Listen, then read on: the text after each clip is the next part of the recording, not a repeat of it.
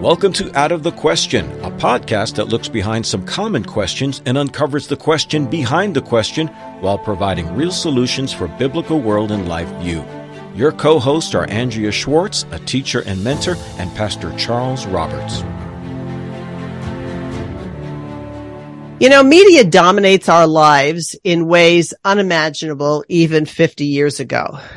We can be contacted passively and actively across a wide range of devices and platforms and have more information available to us, often at a moment's notice, than most of the wealthiest and prominent people in times past. Today, Charles and I are going to discuss some collateral damage of such access to information, much of which is often unfiltered. Charles, do you think we have become reduced to a people who either accept or reject, identify or shun labels that others have placed on us or we have even placed on ourselves? I think the answer to that question is so, somewhat multifaceted because in one sense it's hard for us to completely avoid labels, however accurate or inaccurate they may be. For example, if someone refers to the Christian movement or Christian Reconstruction or Calvinism or whatever it may be, they've created a label or a term and or they're using a label or label or a term that obviously can mean one thing to one person and another to another. So even if it's for no other reason than to address what we understand a particular term to mean, we do have to w- walk in that world. I think the issue that we have to deal with most often, though, as you alluded, is how the media is responsible for creating some of these things, if not most of them in, in our time. And media does that for a variety of reasons. And we're talking about, of course, now uh, the web, the internet, uh, social media. In a previous generation, it was television, radio, newspapers. New, yes, news. Heaven forbid I forget the, the blessed newspapers. Um, yes. But especially modern media, they create these things for a number of reasons. I mean, and, and even older media like TV, most people may be familiar with the term soundbite. Soundbite or its visual equivalent is easier to work with in a compressed 30 minute time period, which evening news used to be. And so you wind up not getting the full story about this issue or that issue or this group or that group of people. And uh, then there's also the issue of creating labels and terms to reduce people we don't like or movements that we have problems with in a way that is uh, unflattering to them. We all do that to some extent, regardless. On the other hand, if we follow God's divine word, it gives us all absolute truth. And if we just simply go with what it teaches us about various and all topics, then I think we are, well, I know we are in the best place. So when we think of these labels, I like to think of them as thought terminating words or phrases. If I use the phrase, then I have now said everything you need to know about this person or movement. And I'm thinking yesterday I was talking to a person who in most situations as a believer would agree with me on that we must toe the line. And one of the first things he said is, by the way, I want you to know I'm not an anti-vaxxer. And I stopped him and I said, what is an anti-vaxxer? right? And I was yes. like, well, let's go back. If we had asked George Washington, or let's go even further back to the apostle Paul and ask them, are you an anti-vaxxer? They would look at us like, what are you talking about? Right? So oftentimes whoever puts the pro prefix or the anti prefix in front of something has sort of framed the discussion so that now instead of having a discussion, we're having a defense. We, we have to either say, no, no, no, please don't think of me that way. I hadn't thought of this man one way or the other. Matter of fact, if we got into a discussion of vaccination, I'm sure we would have found nuances in areas where we agreed or areas where we disagreed. But I find that when we start defending ourselves against a label, as opposed to actually talking issues, we end up actually contributing to the divisive nature of society, the church, theological circles, even family members that we're playing into this dividing a house against itself. Yeah, in some ways it's like the uh, uh, time honored trick legal question. Have you stopped beating your wife? You know, um, if, if I'm being forced to defend or contradict a label without first having a full understanding of what it's supposed to mean or what it really means, then I'm already at a disadvantage. And, and let's let's put some put some uh, flesh on the bone, so to speak. You know, if uh, someone says to me, "Are you a Calvinist?"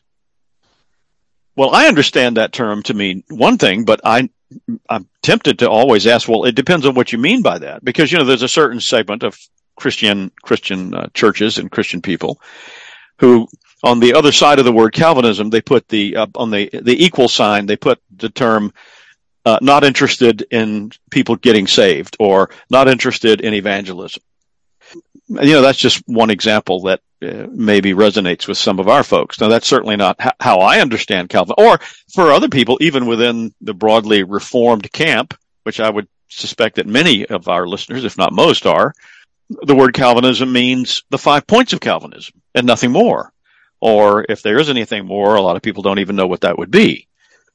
So I think this is where the terminology and the labels become problematic, since if we're all operating from an understanding of what these terms are, uh, it, it could be okay to have that discussion and to get into defense or apologetic for it. But but the problem is when the media or people outside uh, begin to define these things, like your friend saying, "Well, I, I want you to know I'm not an anti-vaxer."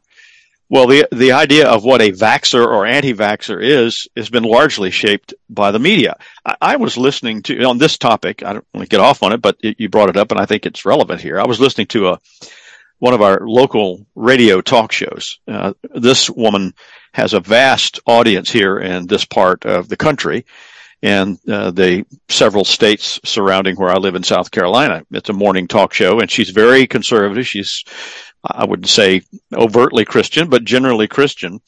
And she was talking about this issue and about vaccinations. And she said, you know, prior to just a few months ago, our corporate policy for the company that carries my talk show, I was not able to say what I really thought.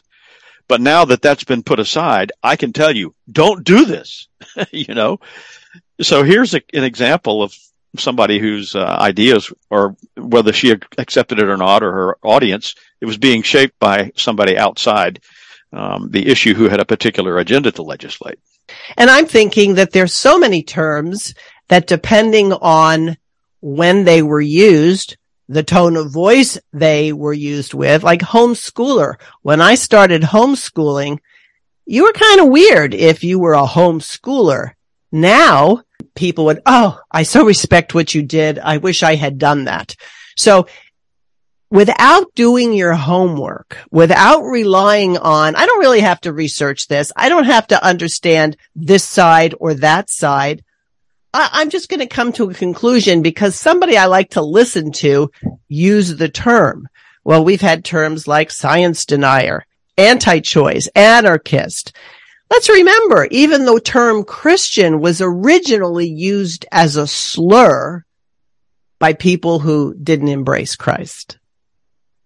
Yeah, and I suppose uh, it it varies from one worldview or religion to another, and, and maybe faith movements or religions that have been around much longer with a long history of creedal statements and definitions. It's it's a little less of an issue, but you know, you can think of some of the more recent religions. I, I I'm not, I'm going to avoid names and titles here, but there was a prominent movie star and TV personality who rec- recently passed away.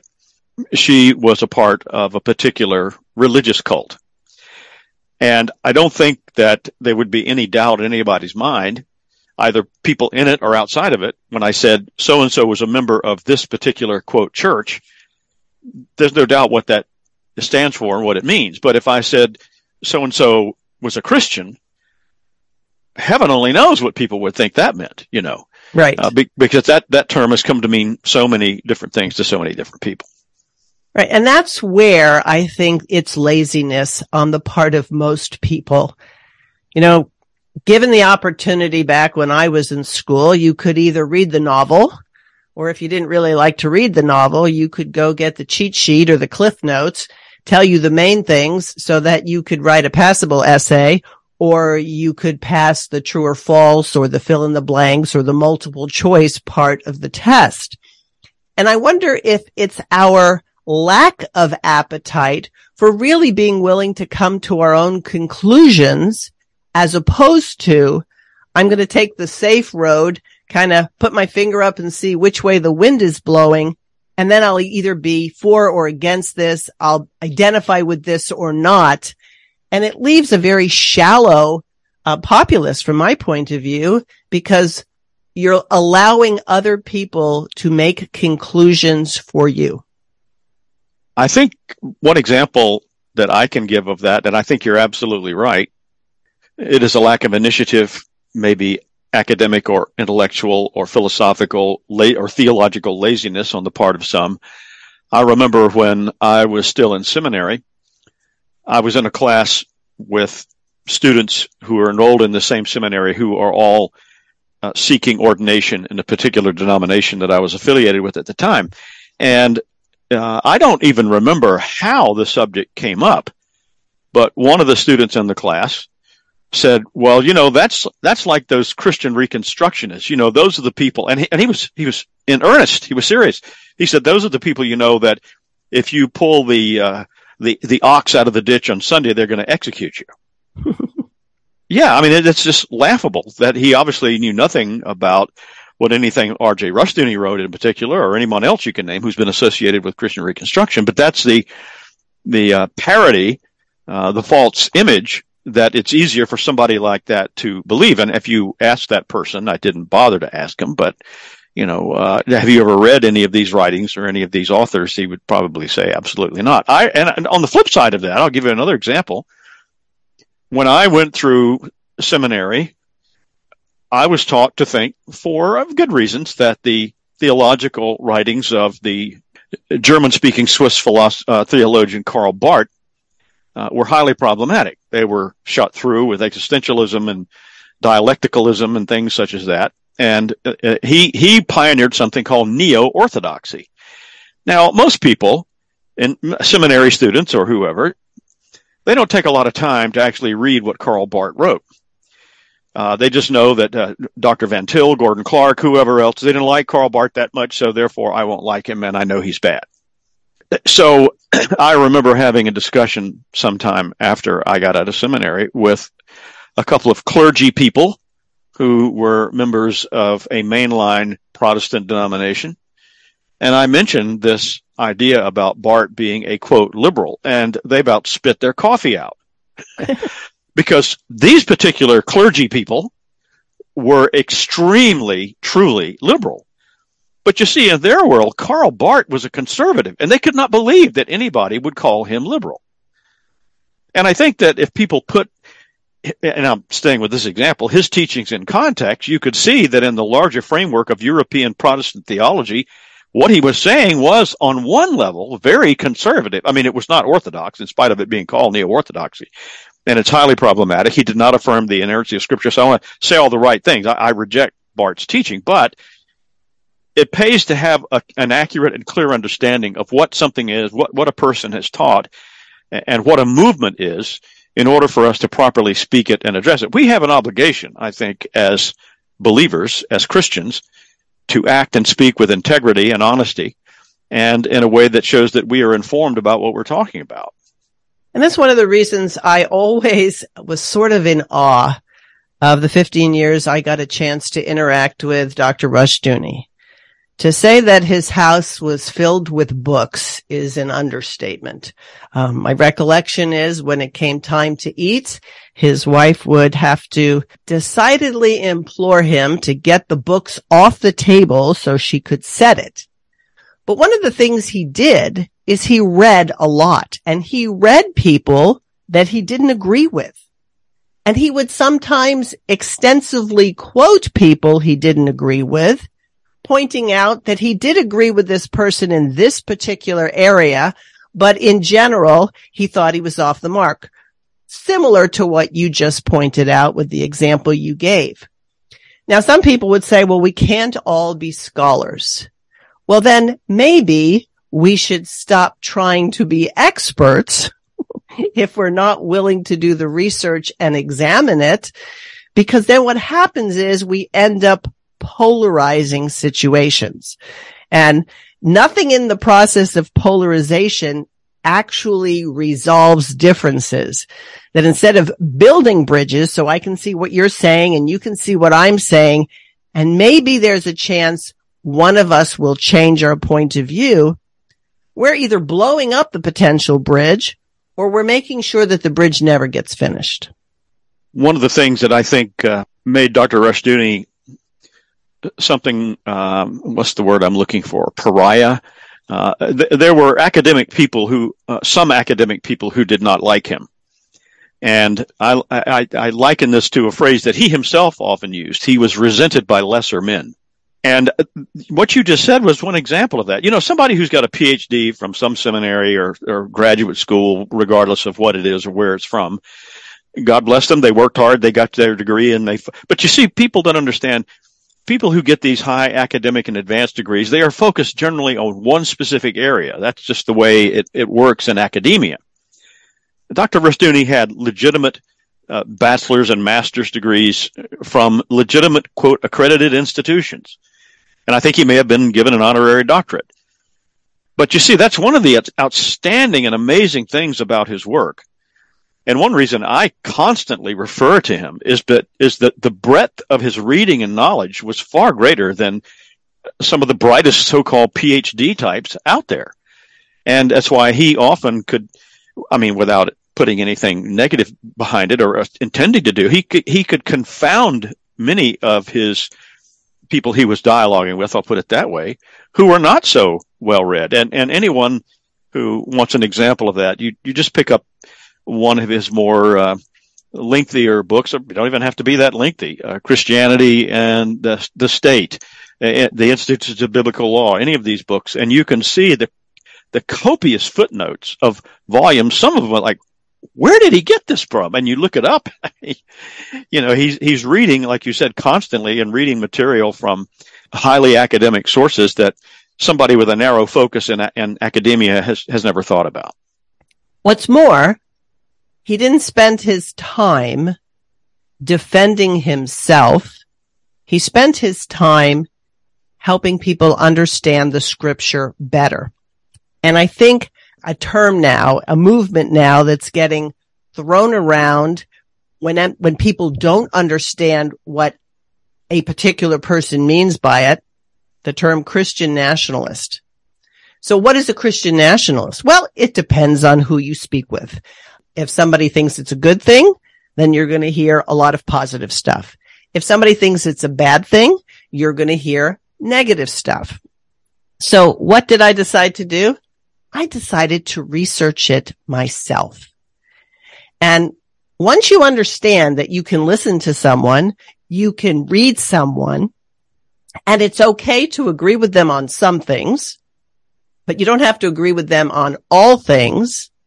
But the process should be, let's relate it back to the thing, the word of God, which isn't going to change. So then we get a chance to say, how biblical is this person being? Can this person's perspective be rooted in scripture? And that only comes if you are willing to look at the scripture as God's directive to men, how we're to live, how we're to obey him, how we are to fulfill the Great Commission people who want to get off into discussing other things, or this is just like radical Islam, or this is whatever, they're banking on the fact that their listeners won't do their homework. And to me, anybody who will do that, who will just go along with, I don't want to be identified with that person because he's got some bad reputation attached to them, are basically ceding important areas of societal influence to the enemy because they're not unwilling to live by their doctrines. They don't have to worry about slander. They don't have to worry about imputing somebody's motives when it's not there because they're not governed by the commandments of God as we are. One of the things that people should understand is that when we approach any of these topics, I think I'm speaking for both of us, we want to do so from the standpoint of the absolute authority of God's divine word.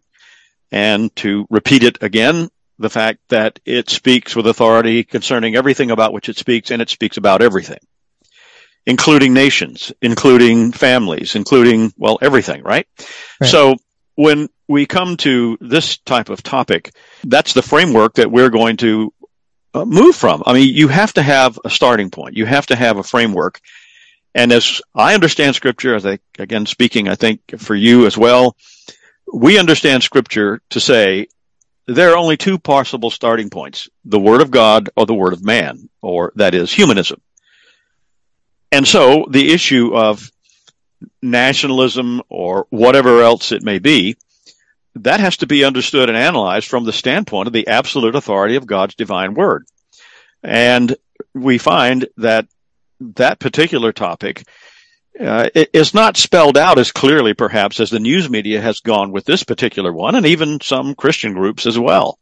I think my understanding of the context of this, without going too far into it, is that in recent presidential campaigns, there's been this business about American greatness, American exceptionalism, and, and these sorts of things.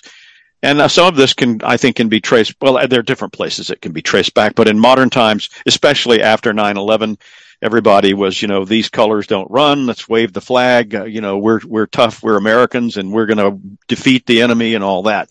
That's fine with defeating the enemy, but let's realize who the enemies truly and really are. And when God brings his sanctions and judgments in history against a nation or people, uh, the response is not to be arrogance and pride, but submission to his will and seeking forgiveness uh, and restoration. And so I think there's an element to this that this particular topic that has to be understood from that standpoint. But then I think that our readers, excuse me, our, our listeners would do well to take up an essay that Dr. Rushdoony wrote it was originally published, I think, in his book, The Politics of Guilt and Pity. Uh, I believe there is an audio lecture of it. It's called The United Nations, A Religious Dream. And if you're interested in this topic of so-called Christian nationalism, I would urge people to read that. He doesn't, that term is not mentioned anywhere in that lengthy essay. But I think that you can read this and see how the issues that are swirling around this topic, and, and especially for those Christians who are concerned about this, this matter, at least to my mind, has been addressed and settled a long time ago. God's plan and God's purpose is that the world belongs to Him. And history is moving in a direction to where, uh, under the kingship and authority of Christ, the kingdoms of this world are Christ's kingdoms. And so the issue then of national boundaries and these sorts of things, I, I can do no better than rely on what Paul wrote in Colossians 3:11 where he and, and he also gets into this, I think, in Galatians chapter three, but in the Colossians three eleven uh, edition of it, he refers to people being in Christ as neither Greek nor Jew, circumcised nor uncircumcised, barbarian, Scythian, slave nor free, but Christ is all and in all. That I think is the most important thing. Now, does that mean that there's no room for linguistic language group or cultural distinctions? I don't think so. I mean, in sticking with Dr. Rushdoony, uh, people who know about his life and ministry, he spent the first part of it uh, working with Native Americans in northern Nevada. Uh, he himself came from a distinct uh, ethnic and cultural group, the Armenian people. And I don't ever recall him reading or, or reading anything that he wrote saying that none of these things should be. But the key thing is, regardless of what your nation is, who is the divine authority? Where, what is the voice of authority for your family, your church, and your nation? And I believe you're right that if we allow everything to become political, as opposed to looking at it from a religious perspective. So I, have been challenged by people who've known me for years. Oh, I see. You think a woman shouldn't have a right to what happens to her own body. Well, I could defend, no, no, no, I think a woman has a right. Or I can answer and say, the word of God says, thou shalt not kill. And when a woman is pregnant and she ends her pregnancy, she is terminating life and she is in violation of that commandment. Instead of defending or trying to explain away a label, let's talk about what we're talking about. We're not talking about a woman's right to choose whether she gets her nails done or whether she dyes her hair or not, which you might have very strong opinions on one way or another. We're talking about murder. And I think if we stop bypassing the core of what we believe. So let's go back to this Christian nationalism. Oh, you think that the laws of every nation should be in line with scripture? Well, if you answer yes, that means something. If you answer no, that means something. And how are we going to decide who's got the right perspective? Well, hey, let's go to the scripture. Jesus' parting words were, all authority has been given to me in heaven and on earth. Therefore, go and make disciples, teaching them what I told you. Now, it might seem like, whoa, we're a long way away from that ever happening. But does that mean we shouldn't posit that it should happen? Or do we have to play the game of being acceptable to those people who don't love Christ, don't want to submit to Christ, and want to control other people? I believe it was Dr. Rushdoony who wrote somewhere, forgive me for not remembering the reference, but the promotion of the idea of tolerance is usually almost always just the uh, opening of the door for a new type of intolerance. And that's another way of saying, okay, if, if, if you want to say that all nations should be Christian, well, what's the alternative to that? Either no nation should be Christian or some can choose to be whatever they want. But ultimately, that is not a static situation whether you're talking about a, family or in a community or a nation, you know, you can expand it outward. There is a continual competition for dominance and authority of one one worldview or another. This is inevitable. It's inescapable. I was just watching an interview before we uh, we started of a well-known Christian conservative writer and uh, video blogger.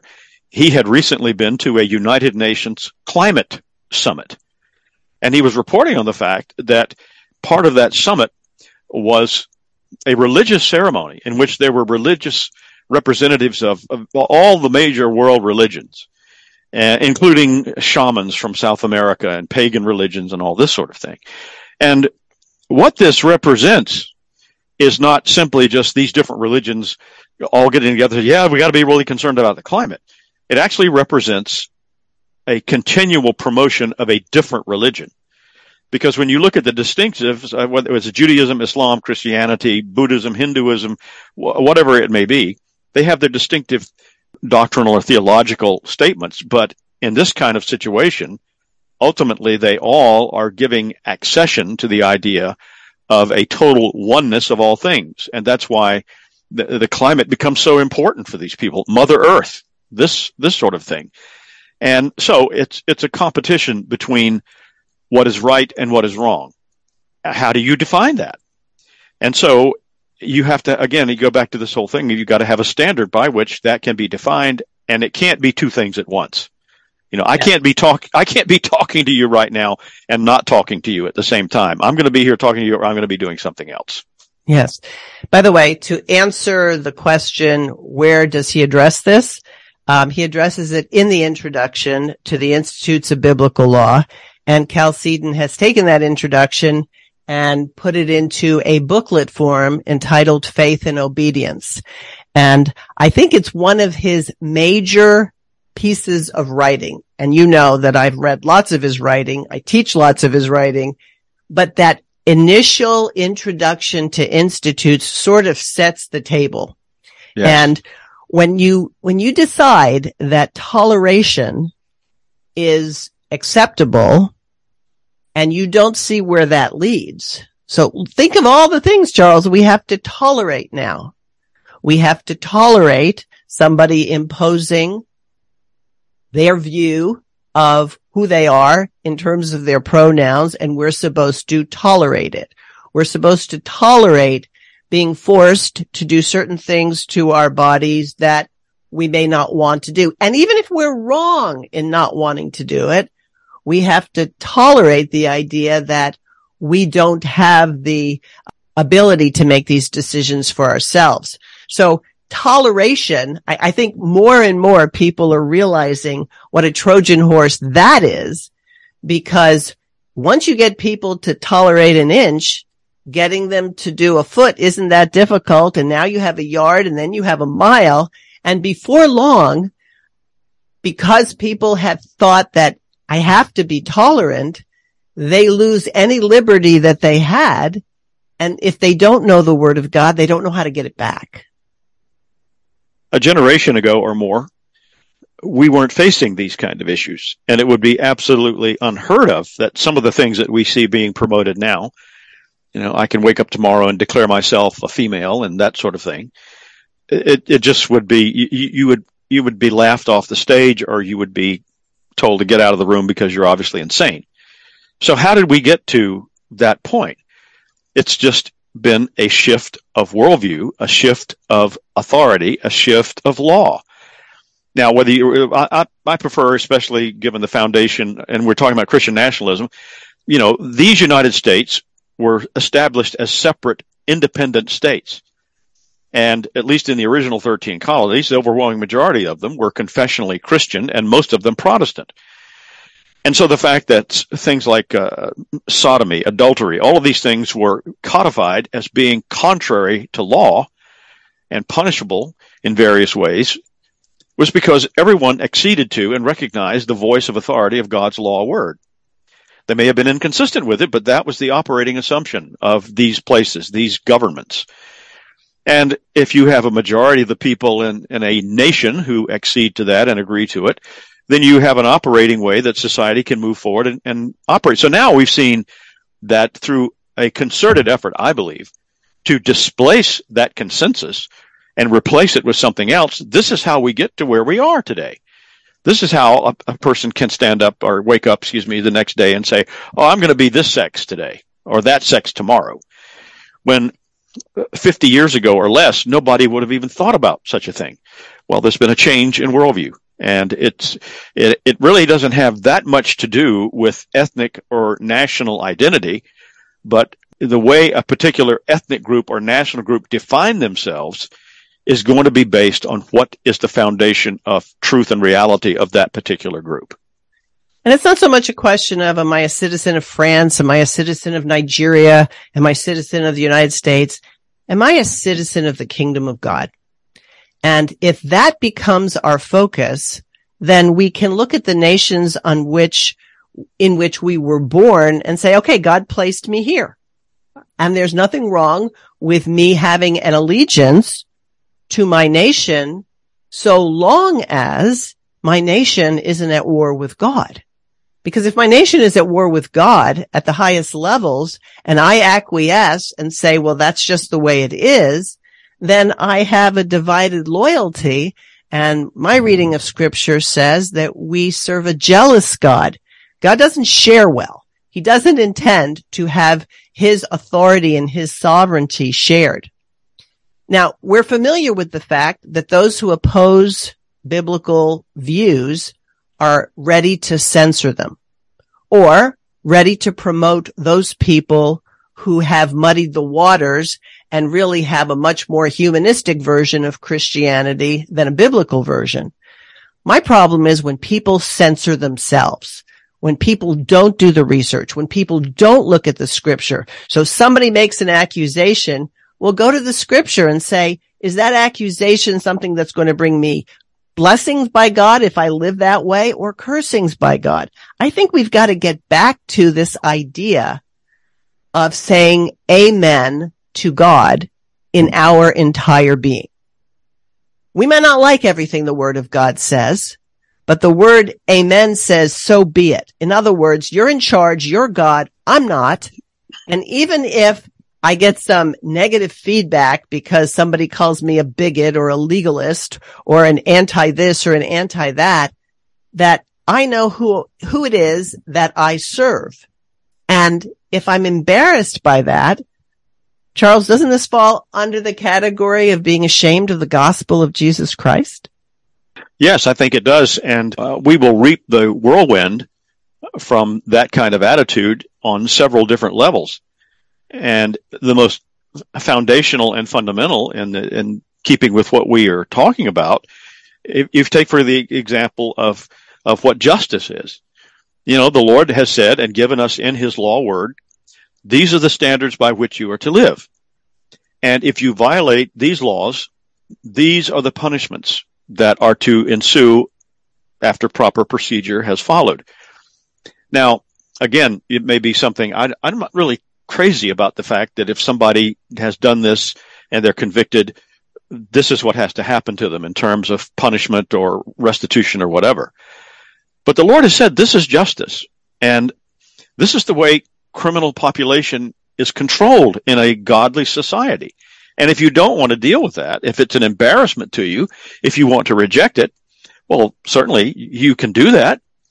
And then you will deal with, for example, what we're dealing with now in a lot of communities where there is just total anarchy and godlessness. And uh, you've probably seen some of the same reports that I have, how certain businesses are reporting huge outflows of money because of theft. And I realize the news media can make some of this stuff look far worse than it is, but it is a reality. But I think getting back to something you said a moment ago concerning the kingdom, and this has to do with the references I made to Colossians and also the book of Galatians, and which, by the way, Dr. Rushdoony has an excellent commentary on the book of Galatians, which can be purchased from the Chalcedon Foundation. I think the point there is the kingdom of God, as you said, and these distinctions between barbarian, Jew and Gentile, Greek or Jew, Scythian, slave, free, male, female, whatever, the point is that nobody has an advantage in God's kingdom just because they're a man or because they're a woman. And nobody has an advantage in the kingdom of God because they're Gentile or because they're Jew. Nobody has anything to boast about if they're a master or if they are a slave.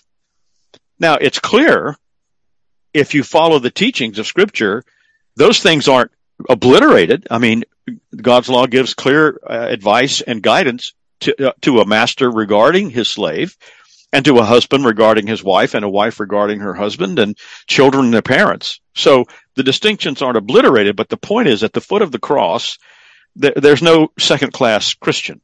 Uh, that's what Paul is saying. He's rebuking, in this case, the Galatians I'm referring to in Galatians 3, because they're wanting to make these, dif- these differences permanent, which was a common thing in Roman society. But in the kingdom of God, there's no such thing as this kind of second class person based on what their last name is. And when you think about people who will profess their faith, but when the time comes, don't confess it in terms of living it out, I don't think too many people, Charles, understand that they're taking God's name in vain. And although he doesn't lay out exactly how he won't hold people guiltless who take his name in vain, he promises that aside from the bad stuff happening around them, they will receive the consequences of professing faith, but not living it out. So when I made reference earlier to saying amen to God, that includes when God's word doesn't necessarily come down in your favor.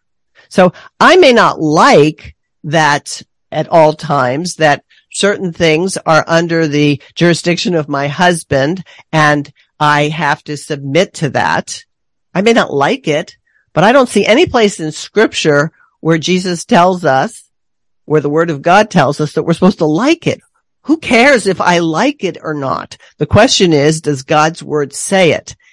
And that's why the label Christian Reconstruction, which is oftentimes used as a slur and enough to terminate people's thinking, is we are going to reconstruct our society based on God's word.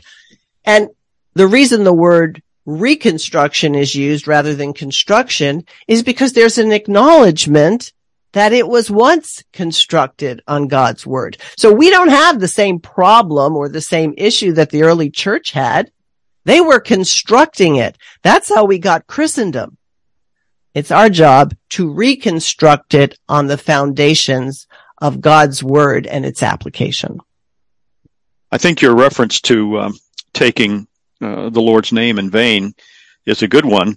And of course, that's the third commandment that uh, prohibits our taking God's name in vain. And I like the way the Westminster Shorter Catechism addresses that issue, especially where it asks that question about what's forbidden in that commandment. Uh, it tells us that it it forbids all profaning, abusing of anything whereby God makes Himself known. Well, that's everything, you know. So everything is created by God, and it is meant to glorify Him. And so anything that we are doing uh, that is not meant to serve that purpose can, in some measure, uh, be a profaning of His name. And I think again that as we move through time and the course of our lives, we will reap the consequences. They may be severe, they may not be, of living a life that is not oriented toward respecting the boundaries that God has set in terms of uh, family, in terms of nations, in terms of everything that we do. And so, in terms of Christian nationalism, I, I would just say my take on it is that if if a country is completely dedicated to the absolute authority of the divine word of God and it seeks to order itself along those lines, then it will boast most of all in the fact that it honors that truth, uh, not in particular ethnic group or language or anything such as that. And I realize that people who are interested in this topic, they have a lot to say about it and there are many strands to this discussion. But the bottom line is really very quite simple. Regardless of where you live or who you are, what is the source of divine authority in your life? And to, to whom are you serving? What are you serving? And let me just close this discussion with it's more than just how we act. It's the attitudes behind what we do or what we say. So I'm really talking about how you think in your head. It is very threatening to those who challenge God to have opponents who are willing to fight even if they don't see the victory in their own lifetime. And if there's anything that's true as you read the scriptures, it's the victory in time and eternity of the kingdom of God. And there is a shift taking place from this is terrible. We don't belong here. Please rescue us to no, this is not right.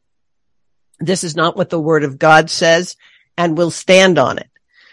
So when you have a force that is willing to persevere despite potentially negative consequences to themselves personally or familiarly, that's a threat.